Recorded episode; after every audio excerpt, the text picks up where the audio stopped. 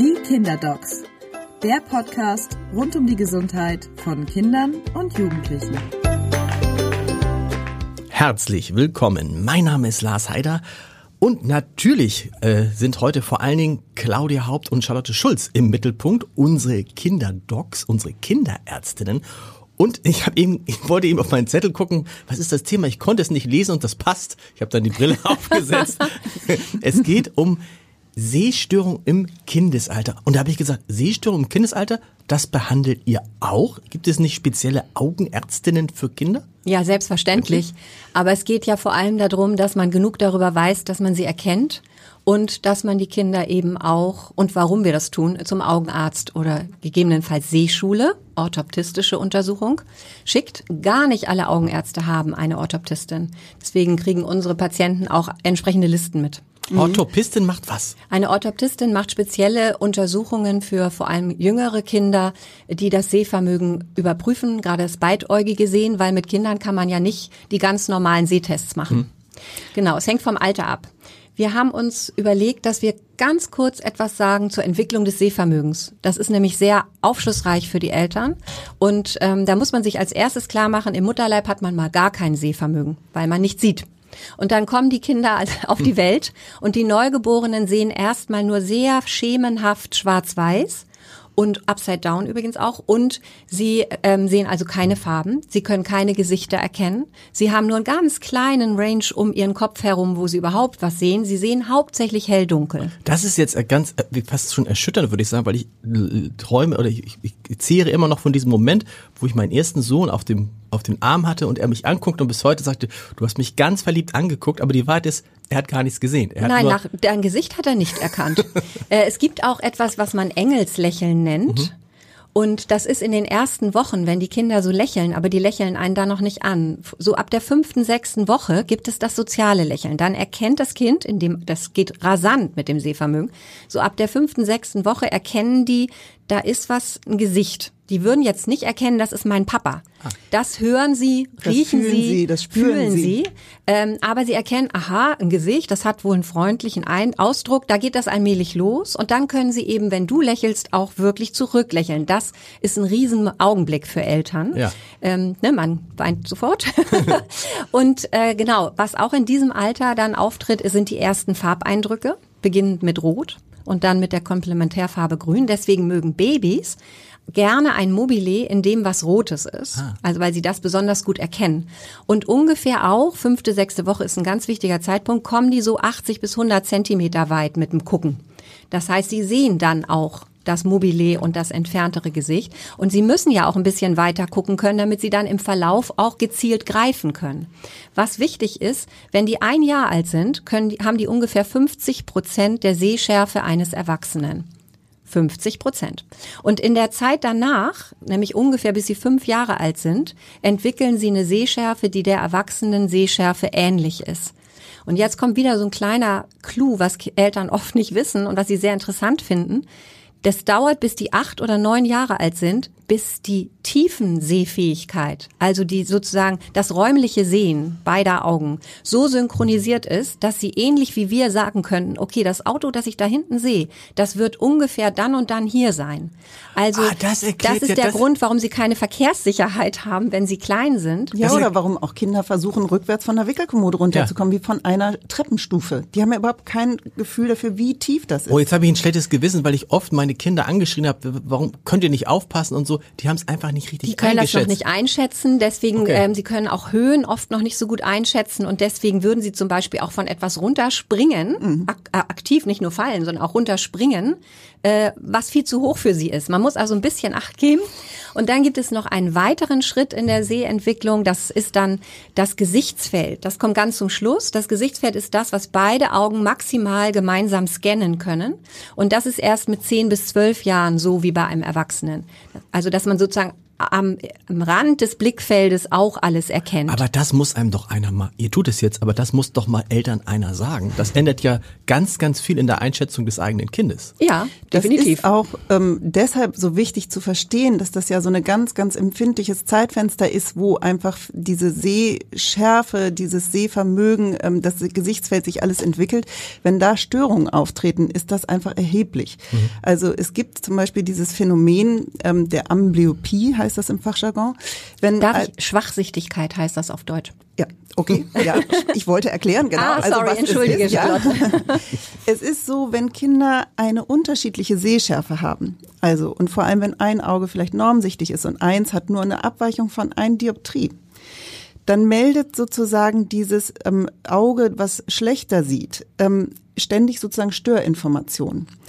Und ähm, da die Augen im Gehirn an unterschiedlichen Orten rep repräsentiert sind, ähm, ist, ähm, haben die Kinder das, äh, die Möglichkeit, diese störenden Informationen tatsächlich zu blockieren. Das passiert automatisch, dass sie dann im Grunde nur mit dem gut sehenden Auge richtig scharf sehen und die Informationen, die von dem anderen Auge kommen, quasi abspalten. Und wenn wir nicht das erkennen, dass es da eine, ähm, einen Unterschied gibt zwischen diesen beiden Augen, bis die Kinder drei, sagen wir spätestens vier Jahre alt sind, haben wir keine Möglichkeit, dieses schlechtere Auge wieder zu aktivieren. Ah. Das hat dann nachher eine Restfunktion von 10% Sehschärfe. Und darum sind diese frühen Augenuntersuchungen wirklich, wirklich wichtig. Ne? Also denn Die aber alle in den U-Untersuchungen mit drin sind. die in den U-Untersuchungen mit drin sind. Also es geht los, dass wir ja schon bei den Neugeborenen gucken. Ähm, da machen wir ein sozusagen mit dem Augenspiegel ähm, prüfen wir äh, den, den ähm, Netzhautreflex. Netzhautreflex. Das muss man sich so vorstellen. Im dunklen Raum leuchten wir in die Augen und wir kriegen ein Bild, was so aussieht, wie wenn man ein Blitzlichtfoto macht und die Augen rot aufleuchten. Okay. Wenn sie rot aufleuchten, sagt mir das, okay, die Linse ist klar, es gibt keine angeborene Linsentrübung. Und wenn es zwei gleich rote Augen sind, dann haben sie auch ungefähr die gleiche Seh, also die Brechkraft. Dann Und ist die wenn sie Sehstärke symmetrisch gleich. leuchten, ne? Also Genau. nicht schielen. Ja, Mhm. genau.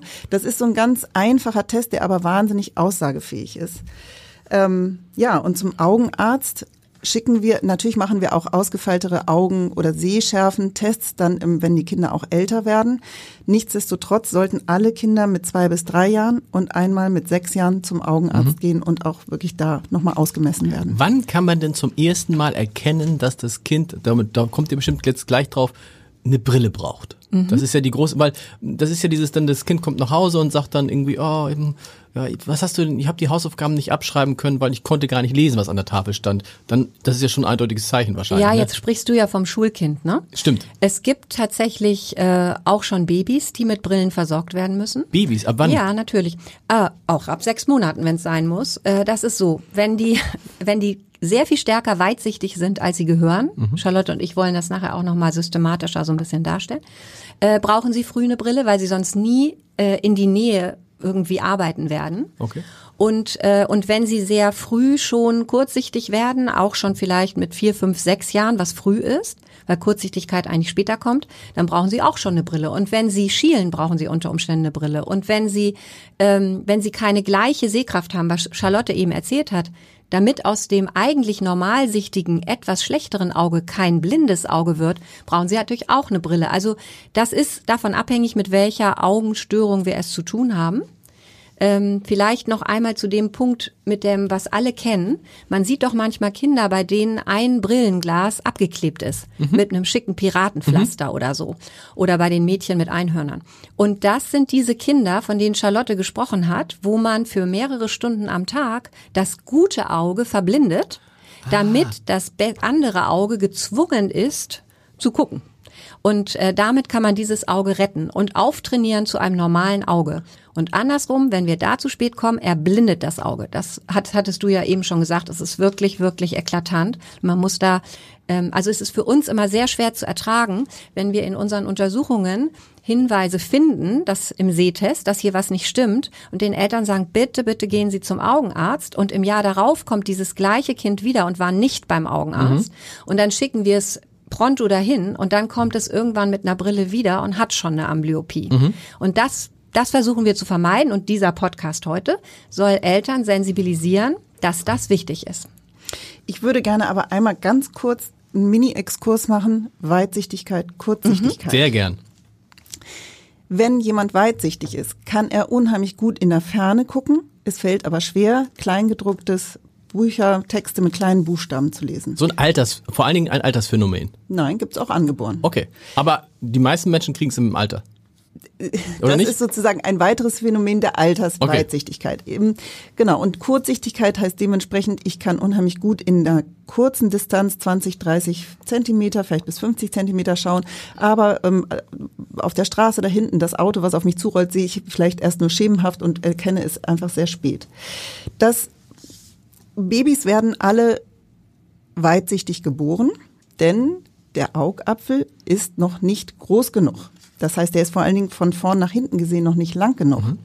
Ähm, und das heißt, der Punkt des schärfsten Sehens liegt hinter der Netzhaut. Und mit etwa zwei Jahren ist der Augapfel so weit gewachsen, dass dann das Bild wirklich scharf ist und sie dann normsichtig sind. Und dieser Augapfel wächst bis zum 25. Lebensjahr. Ähm, das größte Wachstum hat er so zwischen dem fünften und 16. Lebensjahr. Und die Länge des Augapfels ist sehr entscheidend für Kurz- oder Weitsichtigkeit. Und deswegen ist das Zeitfenster auch so wichtig, dass wir also nicht nur bei den Neugeborenen, bei den Kindern unter drei oder fünf Jahren, sondern eigentlich auch durch die Pubertät hindurch bis ins junge Erwachsenenalter diese Augen regelmäßig einfach checken. Ja. Und wir, um auf die Frage zurückzukommen, wir scannen eben immer bei den äh, also wir screenen bei den Vorsorgen, wir schicken die Eltern aber auf jeden Fall mit zwei bis drei Jahren und mit sechs Jahren zur augenärztlichen Sehschule. Das ist total wichtig. Und das ist auch vom Band der Ophthalmologen, vom Verband so vorgeschlagen. Ne? Das ist also eigentlich ist das eine offizielle Empfehlung. Und was wir wollen ist, wir wollen frühzeitig ähm, Sehschärfenprobleme schielen und äh, organische Augenerkrankungen erkennen. Und ähm, was noch gesagt werden muss, bei, wenn wir Auffälligkeiten haben, schicken wir die Kinder natürlich früher hin. Und wenn zum Beispiel ein sechs Monate altes Baby noch ganz stark schielt, was es dann nicht mehr machen sollte, oder wenn wir Trübungen sehen, der, der, der Linse, also eine graue Star kann man auch angeboren haben, Mhm. hattest du, glaube ich, eben schon gesagt. Ähm, oder wenn wir eben Auffälligkeiten im Sehvermögen sehen, dann schicken wir die Kinder jederzeit zum Augenarzt. Also dann gelten diese Regeln nicht, sondern geht man früher hin. Und bei Familien, die schwere Sehstörungen in der Familie haben, ähm, da gehen die, äh, da gehen die Kinder jedes Jahr und werden deutlich häufiger kontrolliert, weil man eben besonders vorsichtig ist. Schwere Sehstörung heißt, dass einer in der Familie ganz hohe Dioptrienzahl hat? Oder ja, oder Beispiel- selbst sehr geschielt hat. Okay. Ja. Hornhautverkrümmung, alles mögliche. Es gibt einfach familiär gehäuft. Und Frühgeborene Kinder ne, schicken wir auch, die haben auch häufiger Augenprobleme als die Reifgeborenen. Es gibt so eine Gruppe, da würde man auch noch sorgfältiger sein. Mhm. Gut, und dann stellt sich, oder ist die Frage jetzt noch zu früh, dann entwickeln die Kinder das Sehvermögen. Interessant, dass das so spät passiert. Und dann kommt ja, wird ja das Auge sehr stark beansprucht. Anders beansprucht als bei, als in uns, als in meiner Jugend zum Beispiel heute durch sehr, sehr viele, ähm, durch sehr, sehr viele Medienzeit, durch alles Mögliche, was die Kinder machen.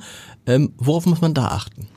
Ja, also ähm, du sprichst äh, das an, was wir ein bisschen mit Sorge ähm, beobachten, dass ähm, durch viel Aufenthalt im Innenraum, ähm, durch wenig körperliche Aktivität, durch viel ähm, Schauen oder Sehen im Nahbereich und Bildschirmmedien, Handys unter 30 Zentimeter, die werden ja vor die Nase irgendwie Genau. gehalten. Genau. Führen dazu sind alles Faktoren, jetzt komme ich wieder zu meinem Augen, äh, Augapfellängenwachstum, dass dieser Augapfel, das sind Triggerfaktoren dafür, dass dieser Augapfel in der Länge übermäßig stark wächst. Und wenn er das tut, dann entwickelt sich eine Kurzsichtigkeit. Okay. Und heute wollen wir, oder die Idee, warum wir über Sehstörungen reden wollten, äh, ist uns gekommen, weil diese ähm, Kurzsichtigkeit nennt man Myopie in der Medizin, weil die Myopie weltweit massivst zunimmt. Das ist jetzt gerade ein unglaublich wichtiges Thema, sehr, sehr akut, sehr aktuell. Und deswegen wollten wir es auch machen. Äh, Es ist nämlich so, dass in Asien, so über die asiatischen Länder hinweg, es gibt auch welche, bei denen das noch höhere Zahlen sind, mehr als 80 Prozent der Jugendlichen myop sind, von denen ein großer Teil über fünf Dioptrie myop ist, also kurzsichtig, Kurzsichtig. ist. Und das ist, äh, das ist ein Risiko für viele Dinge. Und da die Tendenz ist rasant steigend. Und bei uns in Europa sind wir inzwischen bei, da bei den jungen Erwachsenen bei mehr als 50 Prozent. Und wenn es so weitergeht, also die WHO betrachtet das als, als eine der Hauptgesundheitsrisiken überhaupt, dann wird ein ganz großer Teil der Bevölkerung also unsere Kinder, die jetzt nachrücken, werden zu 90 Prozent kurzsichtig sein, mhm. wenn wir nichts unternehmen. Und davon 10 Prozent so kurzsichtig, dass sie faktisch blind sind. Und dem muss man entgegenwirken. Und das kann man ähm, bedingt. Also man kann da einiges tun. Und es ist so wichtig, weil bisher ist das nicht bekannt. Mhm. Also es ist einerseits merken natürlich alle, hu, plötzlich sind alle Kinder kurzsichtig. Und was Charlotte eben schon sagte, das hat auch Gründe. Diese, also tatsächlich plötzlich, das war vor zehn Jahren noch nicht so. Äh, das hat sich vor zehn Jahren angebahnt, okay. aber es ist jetzt rasant steigend. Mhm. Es hat ja wirklich auch ähm, seine Gründe in diesem sehr, sehr ähm, häufigen Bildschirmgebrauch und das hat ja einfach über die letzten 10, 15 Jahre Total unseren Kindern in der Pandemie nochmal verstärkt. Genau. Und die, und die Kinder gehen nicht mehr raus. Mhm. Und, und äh, eines der ganz wichtigen, äh, einer ganz wichtigen Schutzfaktoren ist das Tageslicht. Es gibt ah. eine anekdotisch kann man das mal sagen in äh, ich glaube es ist Korea oder China oder beides. Da gibt es tatsächlich inzwischen Programme, weil die sind bei 90 Prozent und mehr, dass die die Schüler rauspeitschen. Also die müssen einmal am Tag eine Stunde auf dem Schulhof sein. Die wissen gar nicht, was sie da machen sollen, weil sie das gar nicht gewohnt sind, äh, dass man draußen spielt, weil die gemerkt haben, wenn wir die nicht raus ans Tageslicht schubsen, dann sind die nicht draußen. Ich meine, das ist ja so schrecklich zu hören. Und ähm, das, da kommen wir jetzt gleich nochmal drauf, ist nämlich eine der Maßnahmen. Genau, also ist natürlich so, dass man auch ein genetisches Risiko haben kann für eine Kurzsichtigkeit. Also sind beide Eltern ähm, kurzsichtig, dann haben die Kinder ein Risiko von etwa 60 Prozent mhm. auch kurzsichtig zu sein. Ähm, aber eben diese Umwelteinflüsse sind doch gravierend und deswegen reiten wir da jetzt hier gerade so drauf rum, denn man kann tatsächlich diese Verschlechterung der Kurzsichtigkeit aufhalten. Man kann die Kurzsichtigkeit im Schulalter nicht rückgängig machen, aber man kann die Verschlechterung aufhalten. Ja, und ähm, die ähm, Augenarztverbände appellieren sehr an uns, dass wir die Kinder eben auch bei nach diesen kleinen Vorsorgen, die ja mit fünf Jahren enden, in den darauffolgenden freiwilligen Vorsorgen, die finden so mit sieben und acht, neun und zehn Jahren und die Jugendgesundheitsuntersuchung sogar noch. Wir hatten ja vorhin gehört, bis 16 ist das besonders rasch, mhm. das Augapfelwachstum. Und äh, die Jugendgesundheitsuntersuchung ist mit 12 bis 14. Also man ähm, muss den Eltern einfach sagen, wisst ihr was? Ihr seid noch aufgewachsen als Kurzsichtige mit dem Gefühl, man kann eh nichts machen. Achtung, doch, man kann was machen und dass die eben sensibilisiert werden, ähm, ihre Kinder regelmäßig zu diesen Vorsorgen zu bringen und wenn sie kurzsichtig sind, dass sie dann auch wissen, man kann was machen. Und da würden wir äh, gleich drauf kommen. Einmal Prävention hast du ja indirekt schon angesprochen, genau. Naharbeit unterbrechen mhm. zwischendurch. Ja, ein bis zwei Stunden ähm, draußen sich aufhalten, am besten Tageslicht. Sport, also einfach viel Bewegung. Tageslicht ist hundertmal so intensiv wie ein, eine Innenraumbeleuchtung. Aber da, da, da, da das reicht nicht, wenn es drinnen richtig genau, hell ist. Genau, aber da zucke ich jetzt gerade so ein, zwei Stunden draußen sein. Mhm. Äh, das ist doch, das ist ja jetzt ja nicht zu viel verlangt. Also ja, in, in, in eurer Erfahrung ist es so, dass es Kinder gibt, die nicht. Na gut, ich muss jetzt auch gerade an, an eine Schulklasse denken, wo die, wo die Jungs immer in der Pause rausgehen, um Fußball zu spielen und die Mädchen aber immer drin bleiben. Ja, das ist das Grundschulalter. Genau. Nee, wir reden jetzt über, ich rede jetzt über sechste Klasse. Ja, aber überleg ja. mal, wie viele Jugendliche ähm, sich drin an ihrem Computer aufhalten. Stimmt. Stunden über Stunden über Stunden. Also man muss die im Prinzip schon zur Kurzsichtigkeitsprävention müssen die raus. Dass das noch viele andere Gründe gibt, warum sie das machen sollten. Aber das hätte man jetzt ja gar nicht gedacht, dass es auch dagegen hilft. Ne? Also und wir reden genau. einfach nur raus. Tageslicht an sich ist schon, die müssen gar nicht rumrennen. Tageslicht an sich hilft ja, schon mal. Ja, es ist das Tageslicht, weil okay. viele Eltern denken, oh, wenn ich es gut ausleuchte, dann ist das ja das Gleiche. Nein, bei, mitnichten ist es mhm. das Gleiche. Das Tageslicht selbst im Winter wenn man, wenn man im Winter draußen ist, immer noch das Tageslicht viel besser als das Licht drin. Also jetzt mal eine ganz dumme Frage, wenn das Kind aber, sag mal, wenn das Kind irgendwas am Handy machen will, dann ist es besser, wenn man es rausschickt? Nee. naja, ein bisschen. Ne? Ein bisschen, okay. Aber Nein, das ist ja jetzt irgendwie Quatsch. Also die sollen einfach ein bis zwei Stunden raus, die sollen sich viel bewegen, tatsächlich ähm, gerne einfach draußen Sport machen und ähm, dieses hundertmal so intensive Tageslicht irgendwie und auf ihre Augen Ferne In die Ferne gucken, darum ja, geht es. Ne? Ja, müssen genau. diese mhm. Naharbeit muss unterbrochen werden und es ist auch so, dass es so einen kritischen Abstand gibt von Bildschirm oder Buch. Mhm. Das sind diese 30 bis 40 Zentimeter, die man möglichst, also wenn man, wenn man liest, sollte man im Idealfall diesen Abstand wahren, weil das dann deutlich weniger Wachstumsdruck ähm, gibt für den Augapfel, wenn man weiter weg ist.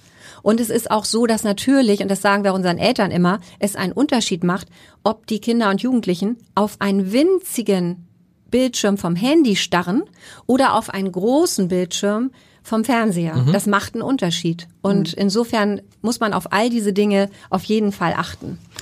Wir sind ja keine Augenärzte und wir behandeln die Kurzsichtigkeit natürlich überhaupt nicht. Und ich glaube, Claudia hat sehr ähm, nochmal deutlich darauf hingewiesen, dass unsere Aufgabe es ist, darauf hinzuweisen, ähm, in den Vorsorgen einfach zu schauen, gibt es ähm, schon ähm, Faktoren oder Hinweise dafür, dass hier eine Fehlsichtigkeit vorliegt. Bei der Kur Kurzsichtigkeit im Schulalter, ähm, hatten wir gerade gesagt, gibt es aber Möglichkeiten der ähm, Therapie, also Möglichkeiten, diese Kurzsichtigkeit im Voranschreiten einzuschränken, einzudämmen. Ähm, vielleicht magst du noch mal genau, ganz kurz was dazu weil es sagen. eben jetzt nicht mehr nur darum geht zu korrigieren. Also die Brille soll jetzt praktisch nicht nur korrigieren, dass man dann scharf sieht, sondern es geht sogar um Prävention. Mhm. Und das ist die wichtigste Message eigentlich heute, dass man etwas unternehmen kann, um das Fortschreiten dieser Kurzsichtigkeit zu bremsen, indem man das Wachstum des Augapfels verringert. Und das kann man im Wesentlichen, wir gehen da nicht en Detail, aber kann man durch drei Dinge tun. Das eine wäre, dass man spezielle Kontaktlinsen, die seit 19, äh, 2021, 2021 oh. auch in Deutschland gibt, ähm, es sind spezielle Kontaktlinsen, die man trägt und die sozusagen auch nachts getragen werden, die den, die durch Druck auf den Augapfel dessen Wachstum behindern, wenn man jetzt mal ganz, das ganz stark mhm. vereinfacht. Mhm. Dann gibt es äh, Augentropfen, Atropin-Augentropfen in unglaublich niedriger Dosierung täglich angewandt, auch diesen Wachstumsreiz bremsen. Zehn Prozent der Kinder reagieren da aber nicht drauf. Das muss man ausprobieren. Und was im Moment von den Eltern präferiert wird, sind die auch in Deutschland noch gar nicht so lange verfügbaren speziellen Brillengläser, die ich glaube, das kannst du sogar besser sagen als ich, im Zentrum normal korrigieren und um das zentrale Sehen herum mini, mini, mini kleine Linsen haben, die auch den Effekt haben, dass sie das, den Wachstumsdruck auf den Augapfel senken. Und diese Brillengläser, die sind sozusagen therapeutische Brillengläser, mhm. die korrigieren nicht nur die Sehschärfe. Und irgendwas davon äh, für das Kind dann zu machen, das wäre schon toll. Man könnte zu 60 Prozent dann offensichtlich, äh, das sind so die Studiendaten, mhm. zu 60 Prozent das Wachstum bremsen. Das finde ich ist schon eine ganze Menge, weil es unter Umständen eben entscheidet darüber, ob man später sechs Dioptrie kurzsichtig ist oder drei. Und da kannst du ja vielleicht noch als Abschluss sagen, warum man diese über fünf Dioptrieregel genau, das hat. Das scheint so ein bisschen die Schallgrenze zu sein. Wenn man also mehr als minus fünf oder minus sechs Dioptrie hat, dann ist das Risiko für Folgeerkrankungen im höheren Alter sehr groß. Es kann, ähm, die Netzhaut wird sehr dünn und verletzlich. Es kommt zu Netzhautablösung, grüner Star, grauer mhm. Star. Also Dinge, die wirklich einen tatsächlich ähm, sehbehindert machen, also wirklich das Sehen so stark einschränken, dass man eben nahezu erblindet. Und deswegen ist uns das so wichtig und deswegen reiten wir hier gerade so drauf rum. Vielen Dank. Wir hören uns nächste Woche wieder. Bis dann. Bis dann. Weitere Podcasts finden Sie unter abendblatt.de slash podcast.